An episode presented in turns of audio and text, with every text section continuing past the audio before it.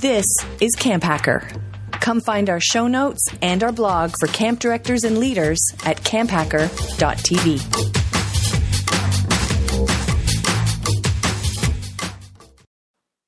Good day and welcome to our podcast. This is Camp Hacker, episode 95, recorded on the 16th of November, 2016. On today's show, budgets and pricing for camps. If you would like easy, automatic, free updates of our podcast, you can subscribe in iTunes or use the free Stitcher app. Please note, we've had some trouble with our podcast feed lately, and you might have missed some episodes downloading to your phone. With this episode, we've set things back up all properly, and you should see all the episodes from 92 through to 95. If not, check our show on your podcast app, and you can manually download the missing shows. This week's Camp Hacker podcast is sponsored by GoCamp Pro. GoCamp Pro is a year-round online camp conference for the true summer camp mavericks, the camp pros who can't stand it when people say, but that's not how we do it around here. GoCamp Pro is a community of year-round summer camp staffers who empower each other to make the big changes that camp needs so our campers and staff will go and change the world. To try it free for one week, go to www.gocamp.pro. And this week's Camp Hacker podcast is sponsored in part by camp pros like you who support the show on Patreon. We want to thank those patrons who've been supporting the show from the beginning and without fail. David G, Andy L, Marie W, Teresa ML, Lisa Summer Fun, Ann J, Jack and Laura, and Mark P. If you've got even one good idea from the Camp Hacker podcast, you can show your support for the show for as little as $1 per episode. We've got some great rewards too, just like a Kickstarter campaign. Please go to P-A-T-R-E-O-N dot com forward slash Camp Hacker. We hope you enjoy the Camp Hacker show. Hello, Camp Pros, and welcome to the Camp Hacker Podcast. My name is Travis Allison. I am a founder of Go Camp Pro and the starter of this podcast, along with my friend Joe. Hey, Joe. Hey, Travis. I'm Joe Richards. I am the executive director at Pearce Williams Christian Center, which is a United Church of Canada summer camp and retreat facility located in Fingal, Ontario, uh, which is halfway between Detroit and Toronto. I'm Jonathan, uh, one of the executive directors at Camp Kintail. We're a Presbyterian not for profit church camp located north of Goderich on the sandy shores of Lake Huron. Welcome back, Jonathan. Hey, Sarah. Thanks. Hi, guys. Um, my name is Sarah Kurtz McKinnon. I'm a camp consultant and trainer based out of Ann Arbor, Michigan. Uh, my business is called Kurtz McKinnon Creative, and I'm also a partner at Go Camp Pro. Awesome. Well, I'm excited to welcome this panel back and to uh, um, to share some good stuff today on the business side of camp. Uh, if you're listening to this or watching this on YouTube, this is your first introduction. We encourage you to go back a couple of episodes ago and uh, and check out our business discussion from a couple episodes ago. That one's called the business of camp. Um, we have a number of things that we want to talk about today, depending on the time we have. Uh, to begin with, though, we thought what we'd do is open up with the concept of, of budget. And um, it is the time of the year we're now recording this late fall 2016. Um, is the time of year that many camps are in the budget process or just finishing the budget process or about to begin the budget process. Um, so uh, we, we thought we'd start with with that and, and open things up from there.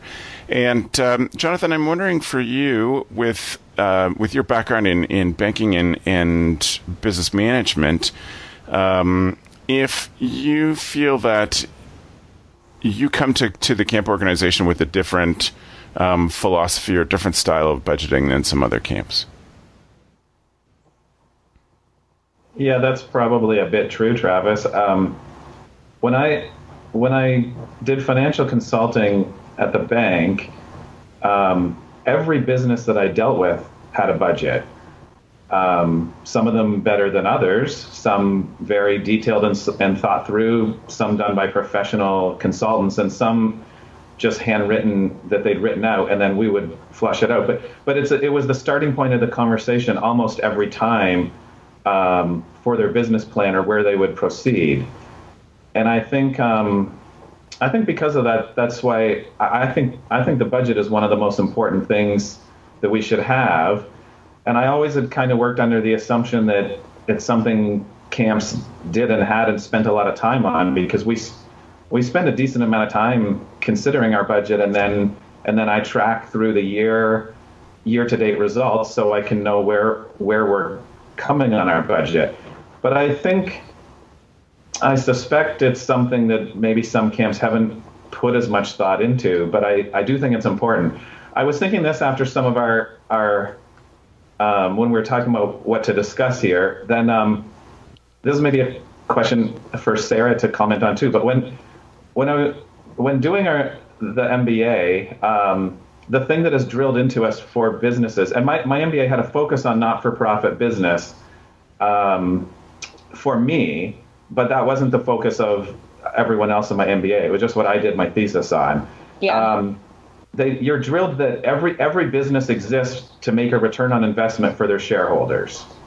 Like Yep. that's the whole the whole reason the whole reason that every the businesses exist in our society is return on investment, and everything that you should do should focus on the return. So therefore, you make a budget and you try you estimate our goal is we're going to make a eight percent return on revenue and you you work to to best that right we see that all the time with the stock market people expect a company is going to make a certain return and then they try to best it so that their share price goes up so that they they're essentially their their company is worth more and they're making more money I think there's something there for camps, whether we're not for profit or private. I don't think it matters. I think camps should want to know, camps should have a goal, a return on their investment, a return on revenue, um, even for a not for profit. If the goal is to break even, um, then that then you have a goal and you have to have a budget and then you have to work towards that goal. And and that goal should include you're putting money back into your business. Like almost every business uh, included in their return is their depreciation, and then they're putting money back in to offset that depreciation or invest. So that's that's a long story, but I think that's why the budget is is important that we we think about it, and so we work towards managing to meet our goals. Right. So, Jonathan, you, you talked about, and again, I'd ask people to go check out the previous show where you talked about um, how well you track things in, in spreadsheets along the way. But the, pardon me, the annual budgeting process, how long does that take for you folks at Kintail? The specific process doesn't take very long at all because we take we're working but we're working on it kind of consistently. Like we we're always working one to two years ahead um, kind of ongoing. We have the we have the budget spreadsheet and we're kind of plugging numbers in based on on a few different factors of where we're going and where we're heading. I, um, I think you know we've this well already we, we really do our budget. We kind of finalize it in the summer and then you we continue to make little adjustments. But we set all our prices um, in the summer so that our brochure and website can be updated for registrations coming in now for next year. Yep. so we have to decide we have to set revenue goals so we have to decide what our increases are going to be. But we've kind of given ourselves some general guidelines around that so that every year we're using guidelines to help with those decisions. Um, and i'll give you a specific example of what i mean.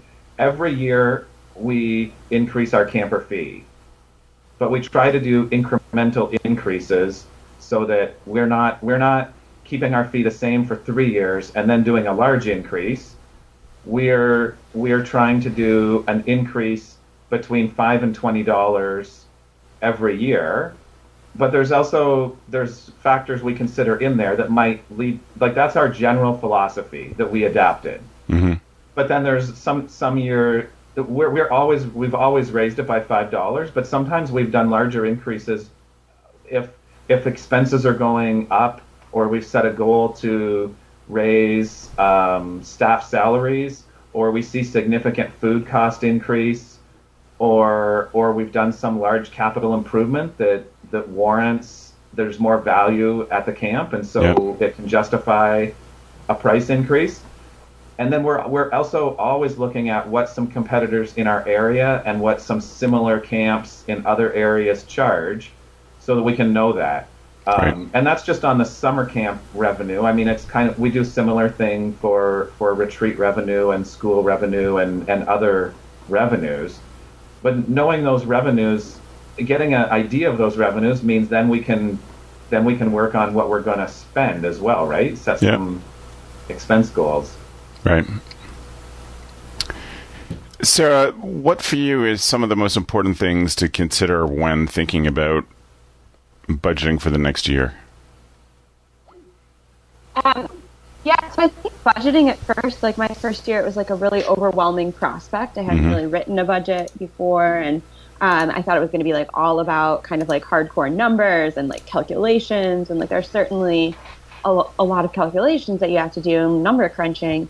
Um, but really, I think of the budget as like a, a planning process for the upcoming right. year. So um, it's a really nice way to think about a lot of things. So I think it, yes, it is about numbers, but there's a lot more stuff that you have to um, sort through. And like some of it is just like philosophical, like, you know, as was mentioned before, how much are we going to pay our staff?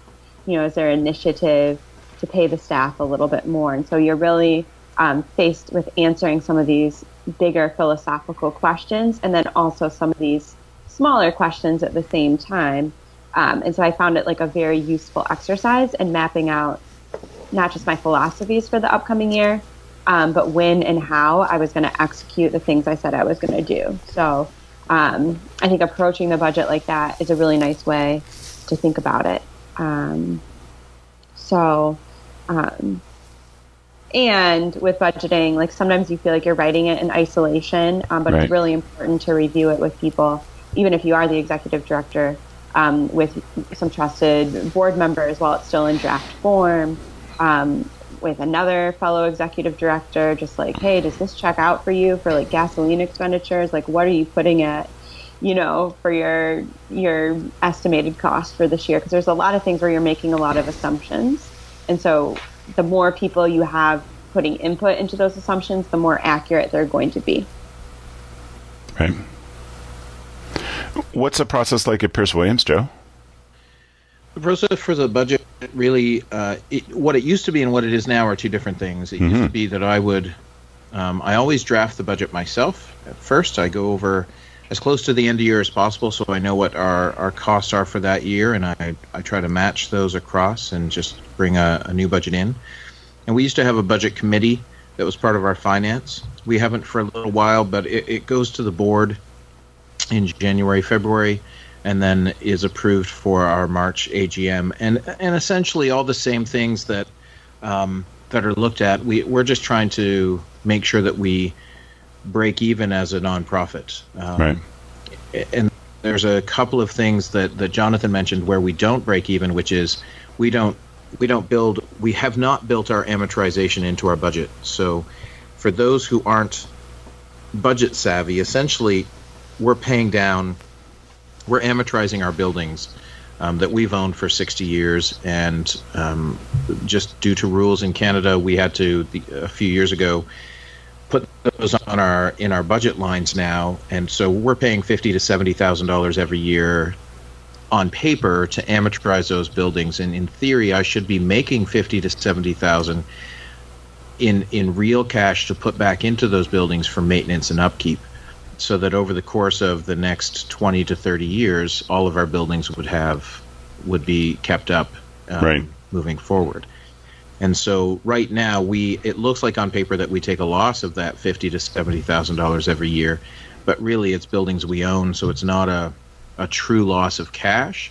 Um, but we're our board is currently correcting that, and so we talk a lot right now about budgets and and our camp pricing. Um, we have not been doing pricing correctly um, as a as a ministry. A lot of United Church camps in Canada have kept their rates artificially low just to to make sure that camp stays affordable to campers. But the challenge that that has led to is that now you have a whole bunch of camps with low prices and not enough money to invest in the infrastructure or in the staffing or and, and so you're starting to get a lot of um, challenges um, in in those areas. So we're we're slowly correcting those things. And uh, by slowly, I mean like this year we have a fifty or a sixty dollar increase in our camp fees, so it's a big jump. Yep. Um, but uh, these things happen. right. And, All right. Um, we're hoping that it'll be fine. And part of that is due to trying to look forward into the future and see where changes, um, what's changing around you. So, for us, our our church, our organization that we are affiliated with, is um, is changing, and so we might lose some money that we get from them every year, and, and we're looking at annual. You know, we've never done an annual campaign before for our budget to make up for the difference between cost of camp and actual um, the cost of what we take in for camp and the actual cost of camp. So, budgeting for us is is trying to play with those numbers and and and make it um, make it every year. One of the things that I remember um, an old finance committee member say is that the budget is not carved in stone; it's a living and working document. So. That really helps when you have an emergency and you need to spend money Right. rather than a board member saying, "Well, we can't buy a new fridge because it's not in the budget," and you saying, "But we need a new fridge because rental groups are coming in three Yeah. days." Yeah. Right. So, um, it's uh, it, that has really helped us um, over the years that to understand that the um, that the budget is a moving and living document that we can work with and and go to. Right. All right. So there's some interesting stuff about pricing that I want to come back to, but um, I wonder, Jonathan or Sarah, either one of you are welcome to, to jump in. I wonder if there is. Um, if there's stuff you had to learn to do to be better at budgeting, there's stuff that that I mean, maybe it's like the budget's a living document that um, gave you some clarity on this process Yeah. when you're doing it.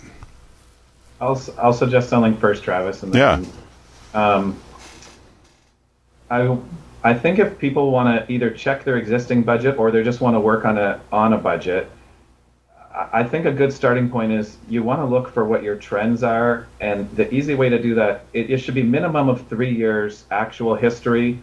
Uh, five is ideal. I really Yep. think if you if you take your last five years of of data, I mean, put it, do whatever you want with it, but it, put the last five years in a spreadsheet, and and figure out what the average is for each one, uh, for for for especially the major expense items. So you figure out what your average was for five years, but also look for trends. Um, you know, see if if electricity is increasing, um, you know, eight percent every year Yep. then oh, for every year for five years, well, then then it's pretty easy to say, okay, that's increasing this much every year. I'm going to increase that this much this year. And the the num the thing with numbers is they never lie. They they really like it's it's it's it's there for you.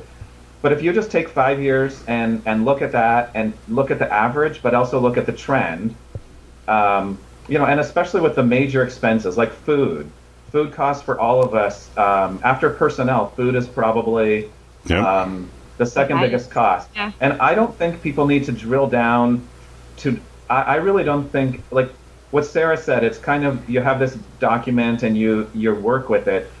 Uh, I'm not a big believer in knowing the exact cost per camper, but I think if you look back five years and see that you spent $100,000 on food, and then the next year you spent um, 95,000, and and you compare it with your camper numbers, I think you know you go okay, our numbers were consistent. Then we had a 20% increase in campers, and our food costs went up 20% to 120,000. Mm-hmm. You go okay, that that correlates and that's reasonable. And here we are today, and our, our camper numbers are up 25% from five years ago, and our food cost is up 30%. Okay, that's reasonable. Our numbers are up. We're feeding more people, and and food cost goes up every single year. Yep. There is no doubt. Uh, over the last couple of years, food cost has probably been one of the biggest increases for camps because food's gone up. So then you can safely. So for for an item like food, I don't think you should ever carry over the exact same budget. If you're expecting the same amount of people or slightly more, then you're always going to budget slightly more for food. And if you don't, I think you're handcuffing your kitchen into if you give them the same budget, but say we're I know food cost has gone up and we're expecting to feed the same amount or slightly more people, then you're going to have a lower quality food. Yep. So, so that's the thought process I would take is I would try to think it through. If I if I don't increase this item, how does it handcuff my staff? or is or is there a way that I can have savings that don't impact the quality of the camp? And you can go down through your items, and that's what I meant by you kind of work on it ongoing because exactly like Joe said, you need to talk to your kitchen manager and also find out information on that, and then that correlates into that topic.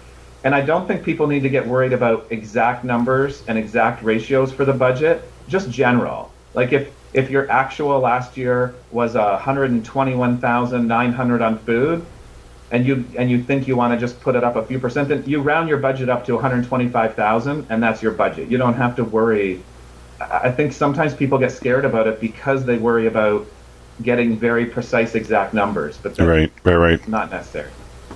Yeah. Yeah. Um yeah, it, building on all that, I feel like yes, your budget is a living document, and you have to have like a certain amount of flexibility, and um, you also don't want to spend too much time on it too. I mean, you can calculate how much every breakfast costs for every eight-year-old versus sixteen-year-old, but you have to determine like, is that worth my time? You know, figuring out those those the minutia.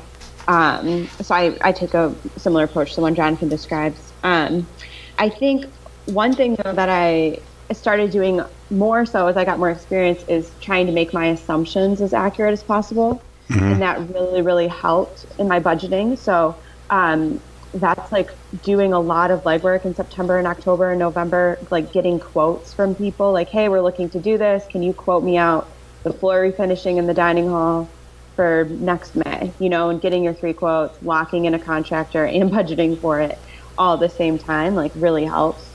Um, also, with some of those just small things, like if you don't get accurate quotes or make accurate assumptions, they do add up. So you're bringing in your climbing climbing wall trainer. Um, last year he cost eight hundred dollars. So do we just put eight hundred dollars in, or do we call and see what their prices are for next year? Like I say, make the call if you can, and you can spend the extra time because that accuracy will really pay off.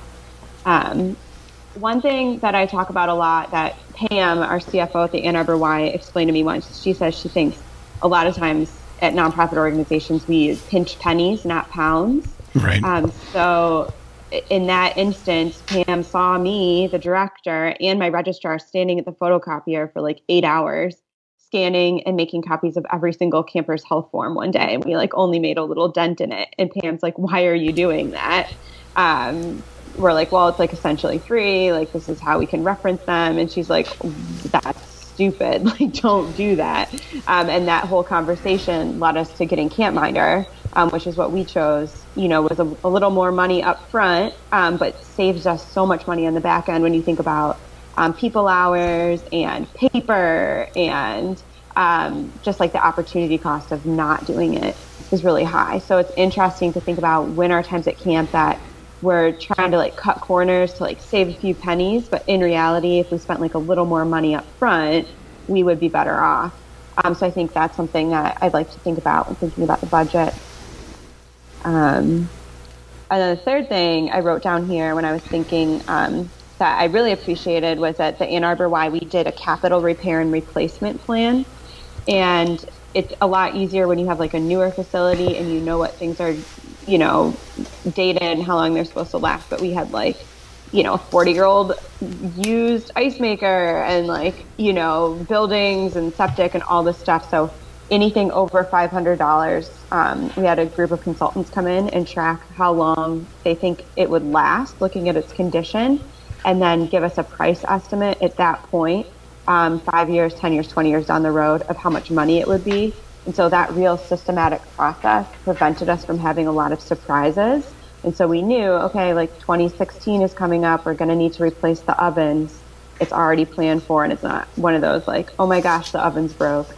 You know, now we have to drop $10,000 on new commercial ovens. So right. the capital repair and replacement plan cost money in the beginning, but I think it is going to pay off, you know, throughout the next 20 or 30 years. And then we add to that, you know, as we buy new things. So that was something that we did there. Yeah, and um, if people are interested, I this is just a free spreadsheet. It, it, takes a lot of work to fill it out there, but you can sort of see where it goes. I, I it's on Camp Hacker. I'll put the show notes. I'll put the thing in the show notes, or I'll get Matt to put it in the show notes. Uh, it's called the life cycle plan, and it's just a spreadsheet of here's buildings, here's when it's built, here's how long it should last, here's how much it would cost us per square foot to replace this. Um, and um, we didn't do it with a consultant, and we didn't get down to we, we didn't do enough of the machinery kind of things like ovens, uh, but it was just for buildings for um, for one year for some capital planning we did. Yeah. So that's you're welcome to take that. That's, that's it's a good starting spot. It's not it's not there. So check that out. We'll get Matt to put that in the other, show notes. On the go, other Joe. side of that, you can go you can go with a full site audit, which is a mm. great way to plan your future budgetary needs and at least know what you're getting into. Yeah. So we applied for a grant. This would be in 2009. We applied for a grant and got a a thirty thousand dollar grant to do a site audit. Now it, it's probably going to be more than that. We probably should have paid a bit more. Um, but a board member was at the architecture firm, and, and essentially you're you're hiring an architecture firm or to to contract out, you know, septic engineers and pool engineers and structural engineers and people to come in and look at all of your buildings and say this is where, you know, so this building is where uh, this is where it's at. This is the date it's built. This is the size they gave. The I can't stress enough that a site audit it, it arrived in two binders and people's biggest fear is that when reports like that arrive in a binder, that that binder sits on a shelf and is Good never shelf, used. Yeah. I honestly use it almost at least once a week for the past seven years. I have it digitally, and I have it. Um, this morning, I had an insurance meeting, and she said, "Well, I need the the layout of the buildings with the square footage. And I said, oh, well, I went and got the binder and I said, so you need this section of the binder. She's like, yes. And do you know what they're built of? And I said, oh, well, that would be back in this section of the binder. Yeah. And it's easy enough for me to take those digitally and just email them off to the insurance company. The other great thing it did is when we needed to do new fire exit plans for our fire safety stuff, we could just use those floor plans that the architecture firm had put in digitally and, and modify those for that. Um, one of the things that you brought up for me, Sarah, in terms of budgeting, so so two thoughts that have come up for me that are pretty short. Budgeting's not my favorite topic, which is why I bring folks on like you folks. Um, if you if you don't increase increase your prices regularly, then you're losing money off the bat just by inflation. Because it's not just right. food prices that change; it's everything prices change, and there's a number that the governments spend money to create for us that we can just say we have to increase just to keep our expenses the same. We have to increase our income by this much just to cover that additional expenses. Jonathan, I wanted to ask: you're talking about raising a price by five dollars. Is that per day or per week? Five to twenty dollars, you said. I was talking on a per week basis for per week. Okay, okay. That was yeah. I just didn't. I wasn't quite sure. Um, yeah. So you right, would uh, you always raise it five bucks, and you might raise it as much as twenty per week. Um, right, Travis. The cost of inflation is a really good guideline. Like if mm. the government comes out and says the cost of inflation was two percent, then if you take two percent, that's a good guideline as well. Yeah. Yeah. Yeah, and and Travis, as you said, is it per week or per day? I think per week um, comparisons with other camps and looking at your camp per week is really misleading because some camp weeks are five days and some are eight. Yeah, fair. Um, and so I think looking at it per day is like a great way to just be apples yeah. to apples across the board with everything. Right. I agree, um, I agree, totally with Sarah. That's why my long pause when you ask me per day or week because gotcha. and, I, and I preface it saying for us Yes. That's what we're doing. Gotcha. I, I, totally agree with Sarah. If you're talking, if you want to compare stuff with another camp, she's, I 100% agree because it takes the differentiation away between a six day camp and a five day camp. Right. Right. Was there more you're going to say about that, Sarah? Nope. Okay. Um, Oh, Sarah was talking about staffing budgeting and and you know how that relates and, and the changes and you have to count if you want to uh, increase some programs or decrease some programs, etc. But in staffing budgeting in general, as camps, and this is a bit of a soapbox for me, but um, so long-time listeners will have heard me say this many times that we don't have an appreciation for. We always undervalue our staff in terms of the commitment that they have and the money we pay them, but we don't we don't take into account in our budgeting the value of our staff. We're lucky because staffing's pretty cheap for summer camps. In some areas, it's a lot cheaper than others. In some organizations, it's a lot cheaper than others. But for the amount of hours that people put in, staffing's quite cheap. But um, one of the things that always frustrates me, and it's not a dollar thing. Well, it's a it's a, a piece of knowledge that I think you have. It comes back to the photocopier. Um, that you have to understand how much one hour of your time as the director, one hour of each of your year round staff members, what you're paying them per hour, what that value is. Because if, if they're, you know, you're paying someone $45 an hour to make photocopies, that's an incredibly bad use of resources. Um, and $45 might be way too much for some people, but some Yeah, people will be in the right range. that. What's that? I wasn't making that. No, no, I know, but still, it's. I mean, even if you're making twenty five or thirty dollars an hour, it's an incredible Right. waste of resources to have you making Right. photocopies. So that's just a, a way of thinking that is hard. We're so used to having cheap staff that we value ourselves the same way. So you know, we would spend some. I've heard directors of spending two weeks learning how to use Photoshop or InDesign um, to to do a brochure because well we'll use that over a year but if you just paid someone for three hours of their time to do the same amount of work that you spent two weeks on and that's a minimum of those stories i've heard way worse stories than that um, Yeah. about wasting time go sarah Yeah. As a camp director, you have to know how to do so many things, Mm-hmm. um, but it's impossible to think that we're an expert at so many things. So, um, like my husband's a carpenter by trade and a building, a home builder, and so people will be like, "Oh, like I'm just gonna do my Ike- my kitchen. I'm gonna like get some stuff from IKEA and like remodel my whole kitchen." And he's always like getting those calls where someone's like, "So I tried it and Right. now I need help," or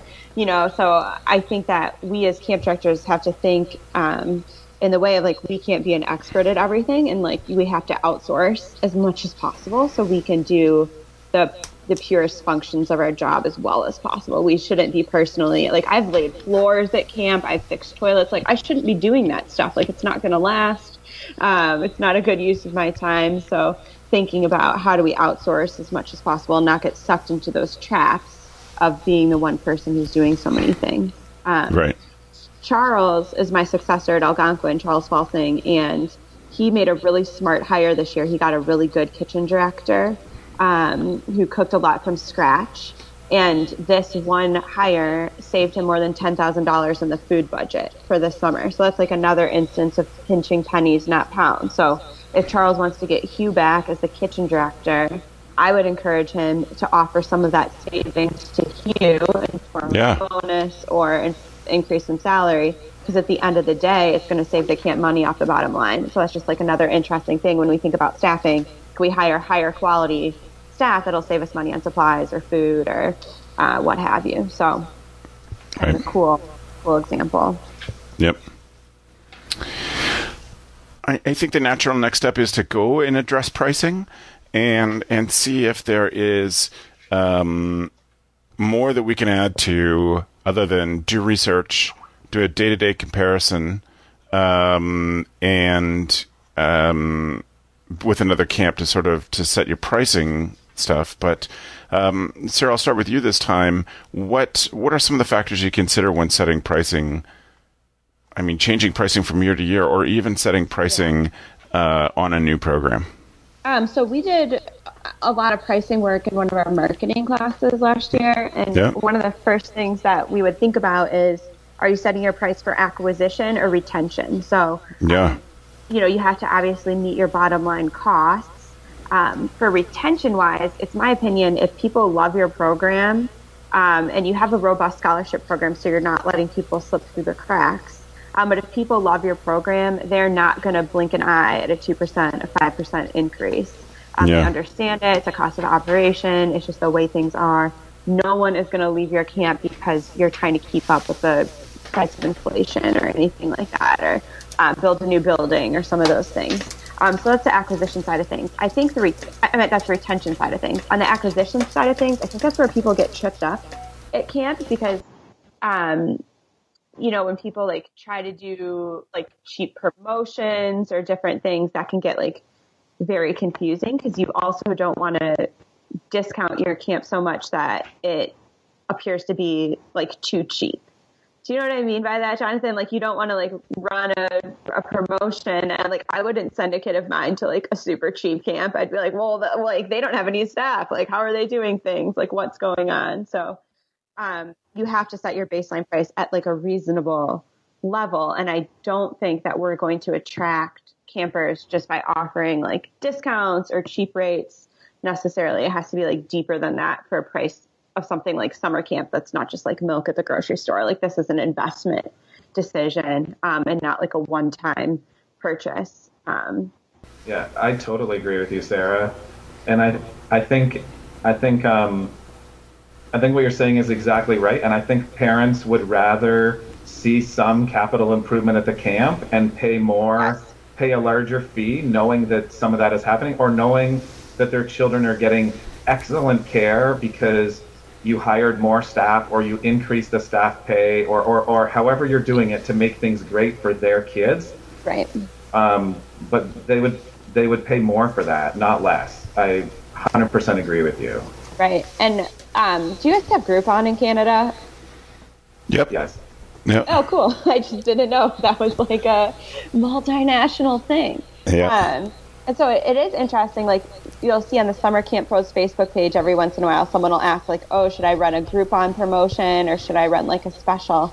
But the thing that happens when you run these deep discounts is people wait and only register during those deep discount times. So you don't want to undermine um, the established value that you've made for your camp with X price by running these deep promotional discounts. Like that's not what we're selling camp on. Um, mm-hmm. Um, so those pe- people can get tripped up on those very often because like I never go to this one sushi restaurant in Ann Arbor unless I have a Groupon. Like I wouldn't do it because um, why pay full price if I can just wait another week and get all my sushi like sixty percent off? Yeah. I, yeah. I just compared sushi to camp. That might have been a stretch. Um, but Sounds you know perfect. I mean? There, like I feel like we can't we can't discount camp because it is a real awesome thing, um, yeah. and it takes a lot to put it on. So we can't do that to ourselves. Any, any other stuff you'd add, Jonathan, in terms of pricing thinking?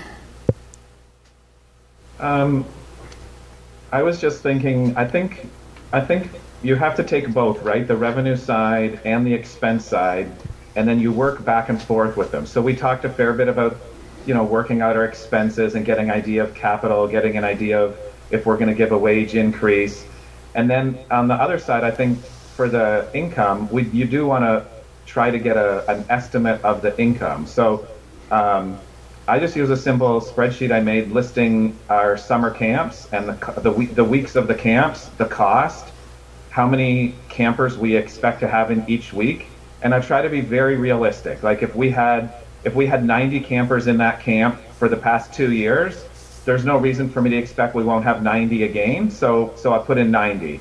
Um, and then and then on an overall basis, um, say we had 1,400 campers last summer and we grew by 10%, then it's realistic to think that, that something like that could happen again. So, you know, I kind of work down and then you get that number and then it gives you a solid revenue number. And then you can make little adjustments. You can say, okay, well, really, based on my expenses, I was really hoping to get $500,000 of camper revenue and so then you then you can play with your pricing a bit and say, okay, well, if I'm gonna if those expenses are gonna be met and I want this revenue target, then I'm gonna have to increase my price by thirty dollars a camper, or I'm gonna have to have more volume of campers.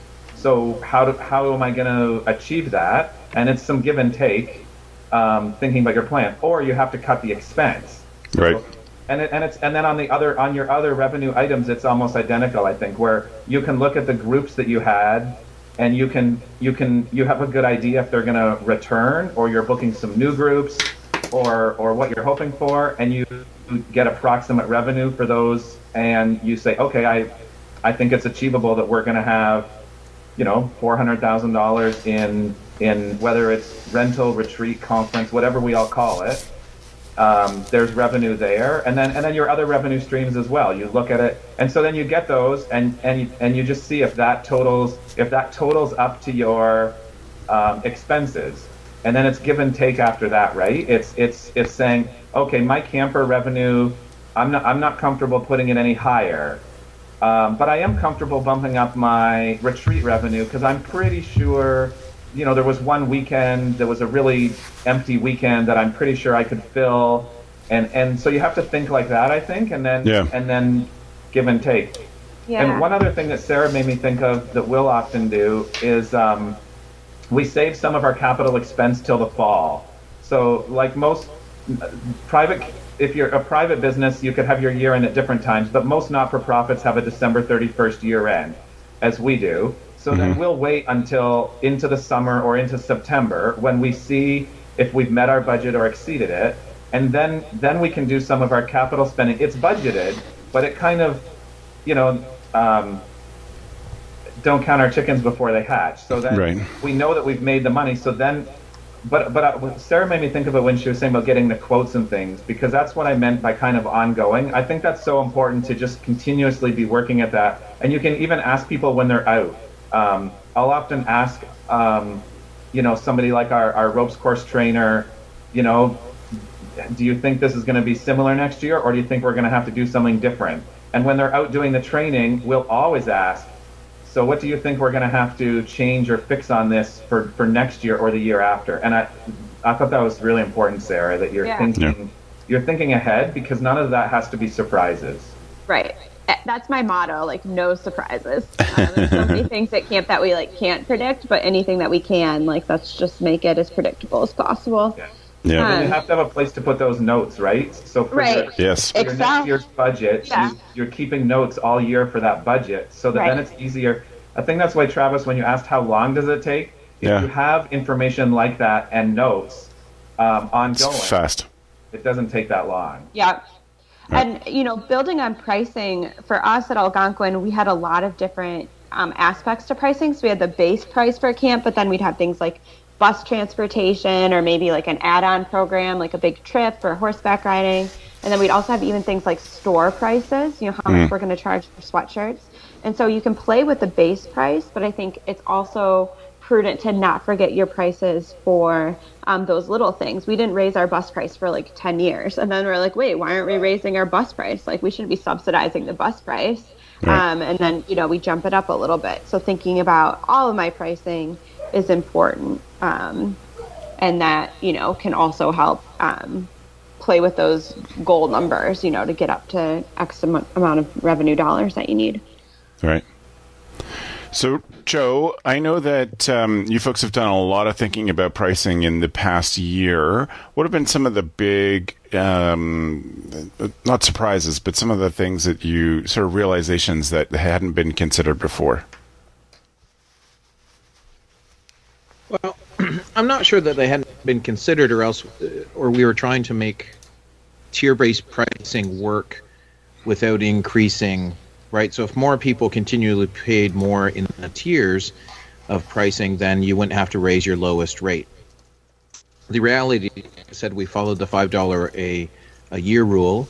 Um, 2017's rate would be somewhere around three hundred dollars, and we're at three ten. Um, that's five dollars in increase from 2006 forward, which we haven't done.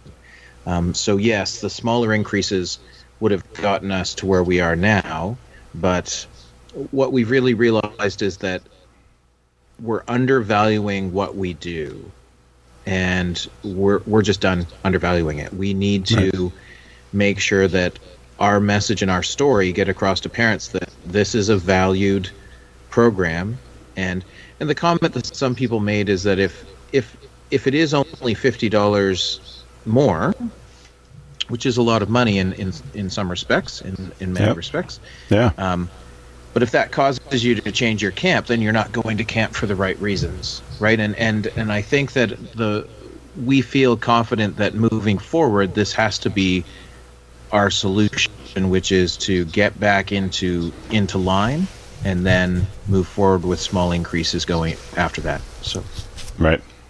All right. yeah. Very cool. Well, uh, I'm going to cut us off there. Maybe we'll come back to business stuff in the new year and have the panel back, the same panel back. There's um, some interesting stuff we didn't talk about, wh- which bartering, which would have been a really interesting conversation, I think. So I will um, make a note um, about that conversation and, um, and, and try to get Jonathan and Sarah back on to talk about business stuff. But thank you to the three of you for your contributions to this and, and your wisdom in it. Um, if people have got some good stuff out of today and this part of the discussion and want to um, give us some feedback or let us know how that goes, one of the best ways to do that is to leave us a review on iTunes. So if you go to camphacker.tv slash iTunes, um, you can leave us a review there, and that's helpful to get more listeners, but also to for us to know um, how we're doing as a show. Uh, as we're approaching our 100th episode, we're definitely going to be looking at uh, the style of the program, how things work, etc. So any feedback, and that is is possible, helpful, and um, encouraging as well too. So we appreciate that. Uh, so therefore, I'm going to now move us on to our tool of the week. Tool of the week.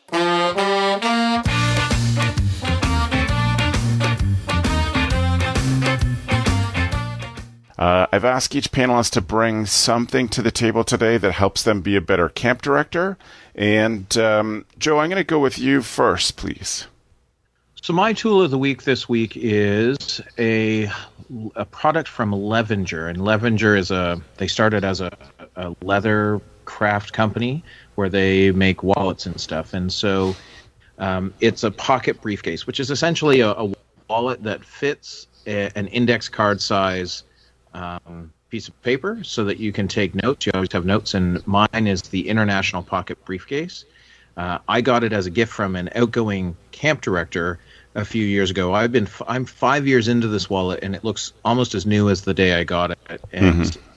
it's one of those things you don't realize you use every day, but I, I literally use it every day, and it is it's amazing. They have a variety of pocket briefcases, some that fit phones, um, some that just have cards. Uh, mine is a you know credit card, three or four slots for credit cards and whatnot, and, and a money pouch and and all of those things. So I would highly recommend the the Levenger International Pocket Briefcase, which costs uh, sixty nine dollars US, is what the going rate is right now. So, great, thanks, Joe.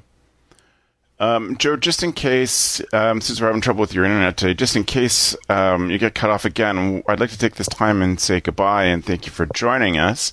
Um, can you let people know how they can get in touch with you if they have follow up questions? Yeah. So if people have follow up questions, they can visit our camp website at campisbetter.com and you can reach me through that camp website or you can see what I'm uh, my social media you can connect to through my own website, which is yoyojoe.com, Y O Y O J O E.com. Thanks, Joe. Uh, Sarah, what's your tool of the week?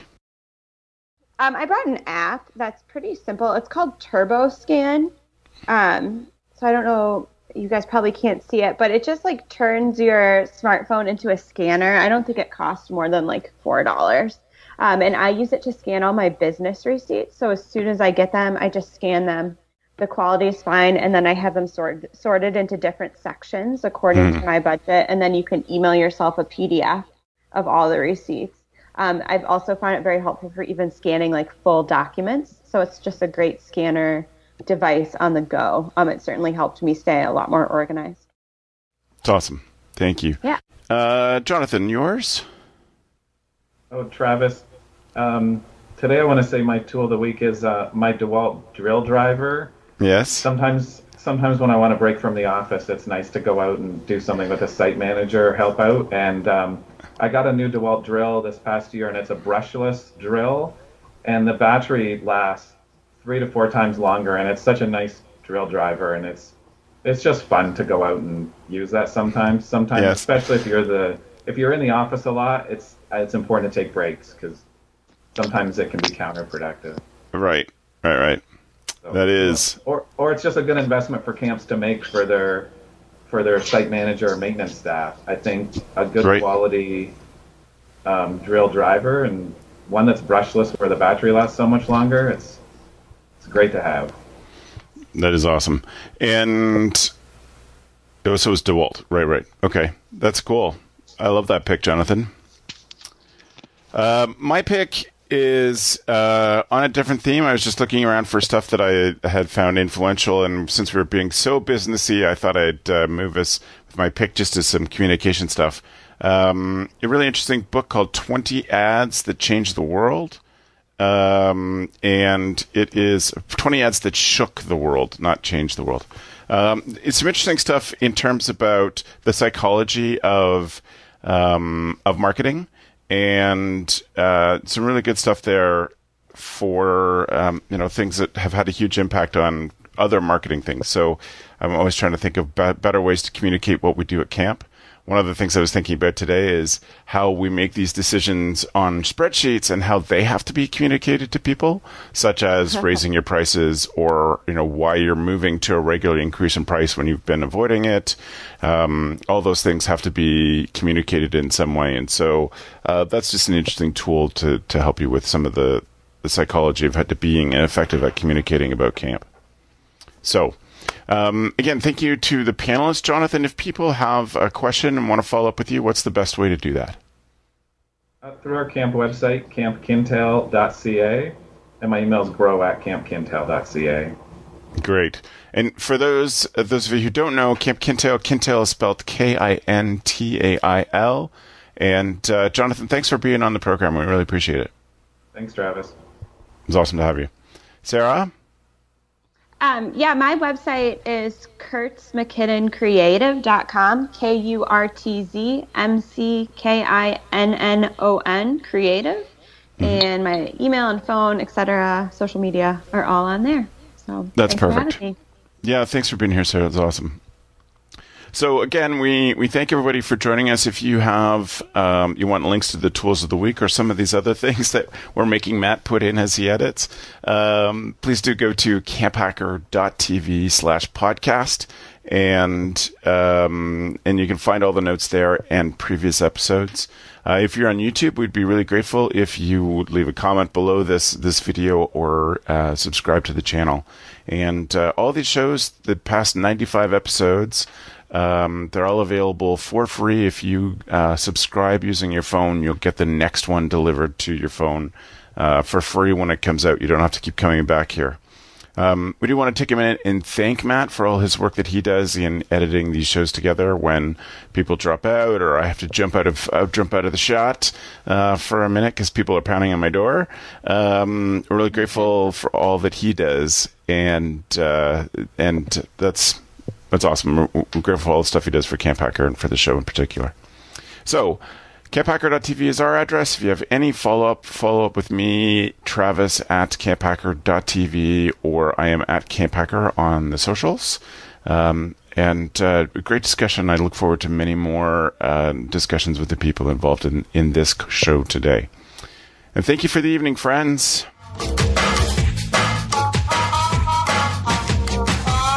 The Camp Hacker podcast is brought to you by Beth and Travis Allison, summer camp leadership training and marketing consultants. Thanks for listening. Camp Hacker, bringing your world into focus.